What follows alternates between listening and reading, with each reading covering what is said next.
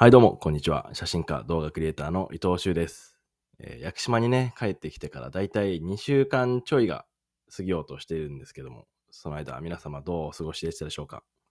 この、どうお過ごしでしたでしょうかってめちゃめちゃ言いづらくないっていう話なんですけど、あの、これをね、言いたいがために今、5テイク目ですよ、これ。まあ、俺が早口なのもあるけどね。どうお過ごしでしたでしょうか？どうお過ごしでしたでしょうか？みんなちゃんと言えてるのかな？難しいよね、やっぱり日本語って。っていう話なんですけども。はい。えーここ最近の屋久島の生活ご紹介したいと思います。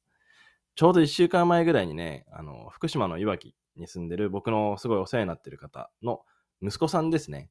が、えー屋久島に遊びに来てくれて。で、最初2、3日ぐらいで行きますなんて言ってたんですけど、まあ彼もあの、いろいろあって仕事を辞めることにして、僕とね、年が10個ぐらい離れてるのかなまあ10個いかないぐらい、8個か9個ぐらい離れてる、えー方なんですけど、まあ何かこう思ってね、屋久島に行きますって連絡をくれて、で、今来てくれてるんですよ。で、彼のね、あの、去年の2月ぐらいかな ?2021 年の2月ぐらいに初めて、あの、お母さんから、まあ僕のね、お世話になってる方なんですけど、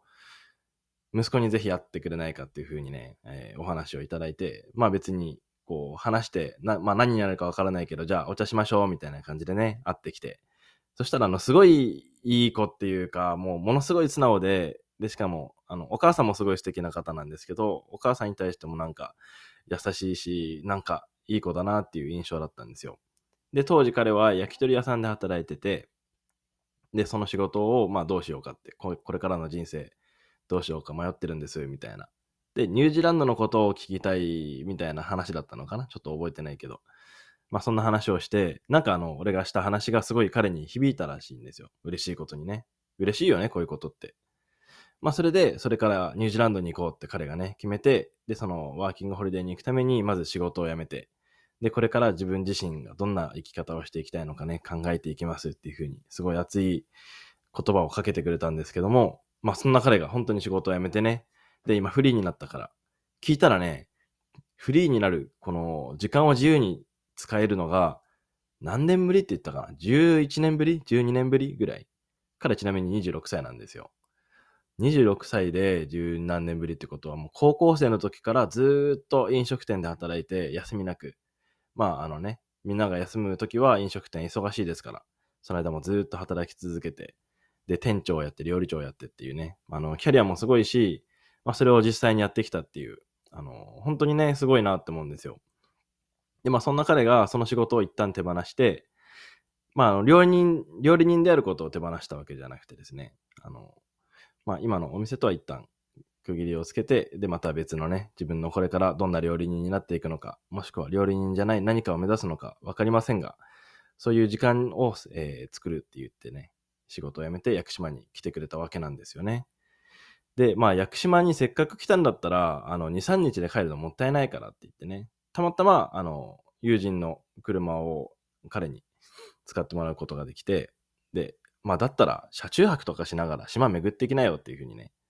まあ、アドバイスというかおすすめをして、僕もまあ写真を撮りながら車中泊で移動するのが一番好きで、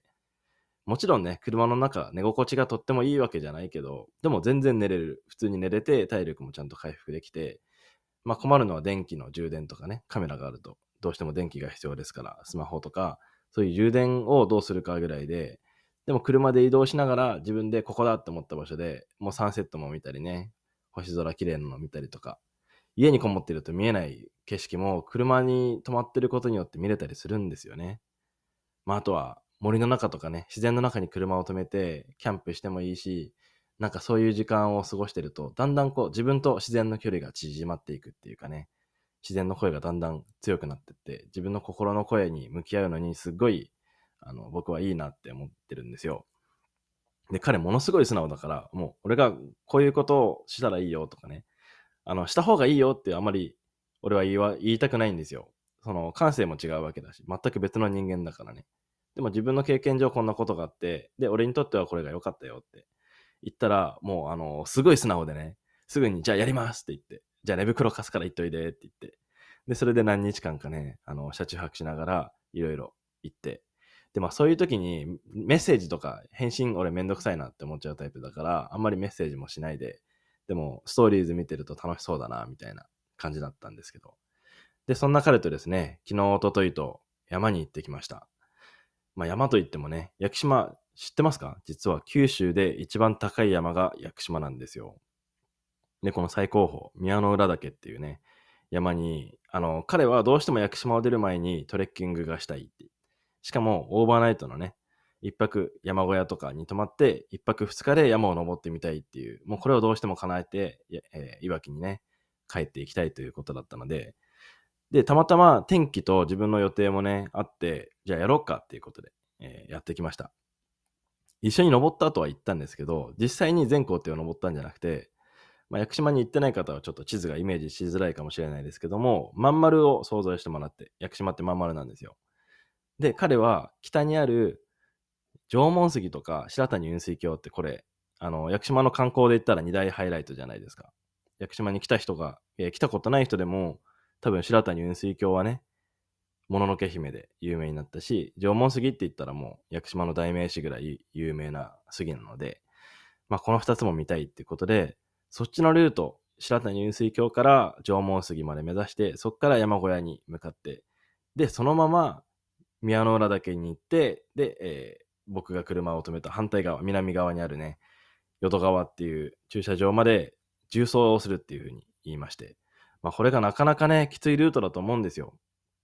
で、僕は縄文杉も白谷雲水峡ももう何回も行ってるから、行かなくてもいいなって思って。で、逆に俺が淀川から南から山頂を目指してね、歩くことによって、帰り一緒に帰ってくれば、あの、彼は重走できるわけで。で、俺としては、まあ、あの、宮之浦にもね、行って一泊二日で降りてこれるっていう感じで、それでやってきました。で、じゃあ山頂で、あの、朝日の時間に会おうね、みたいな、そんな感じの待ち合わせを しまして。まあ、そんな感じで行ってきたんですけども、あの、まずね、宮之浦岳、僕初めて行ってきましたけども、本当に素晴らしかったです。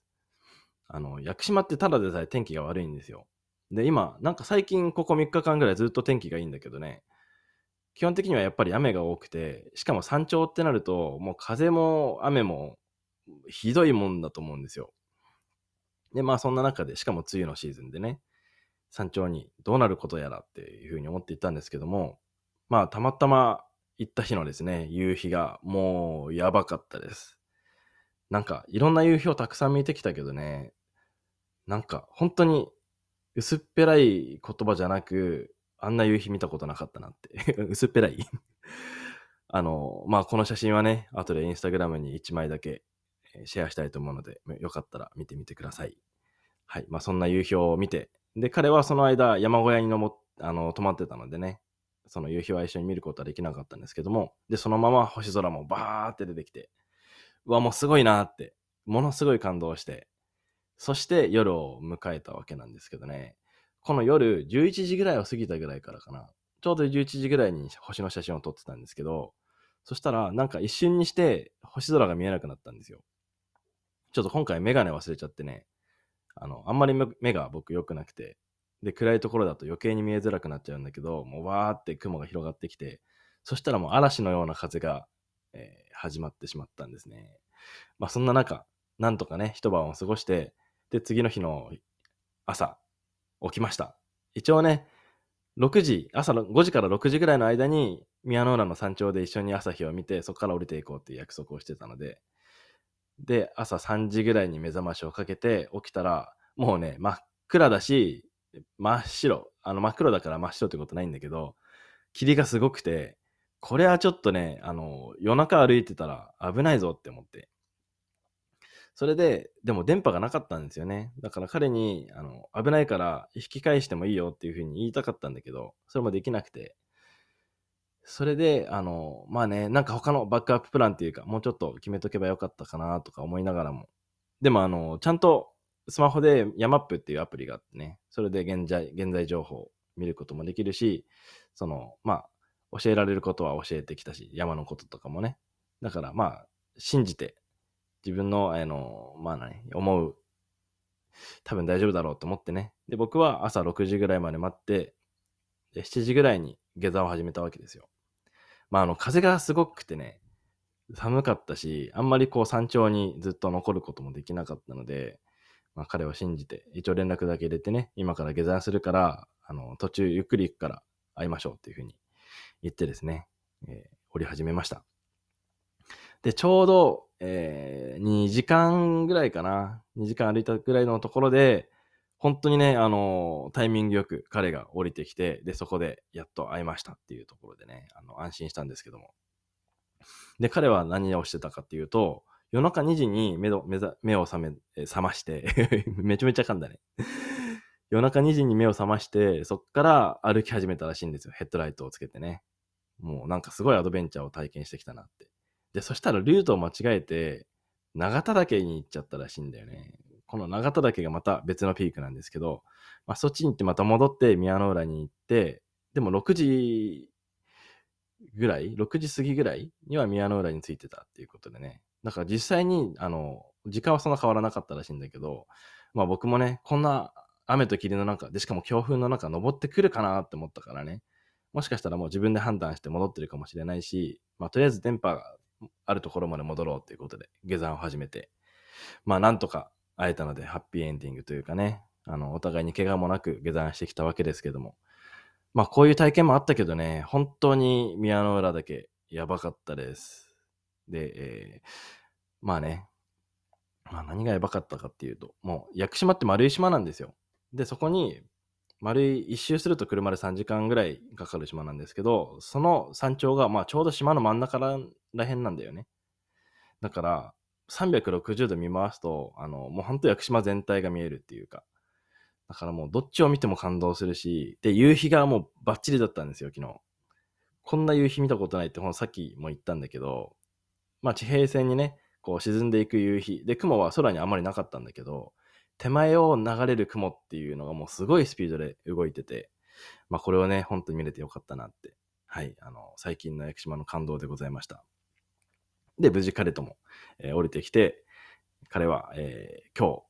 最後の日を過ごして、明日、また島を出て、いわきに帰っていくようです。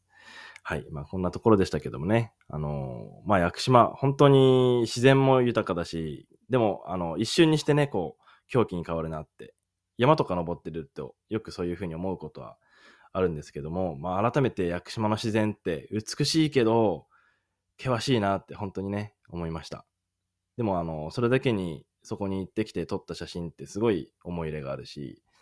あの、またね、どこかの機会で作品として発表したいなと思うので、その時は皆さんにも見てもらえたらと思います。で、初の試みでね、あの、このエピソードに、えー、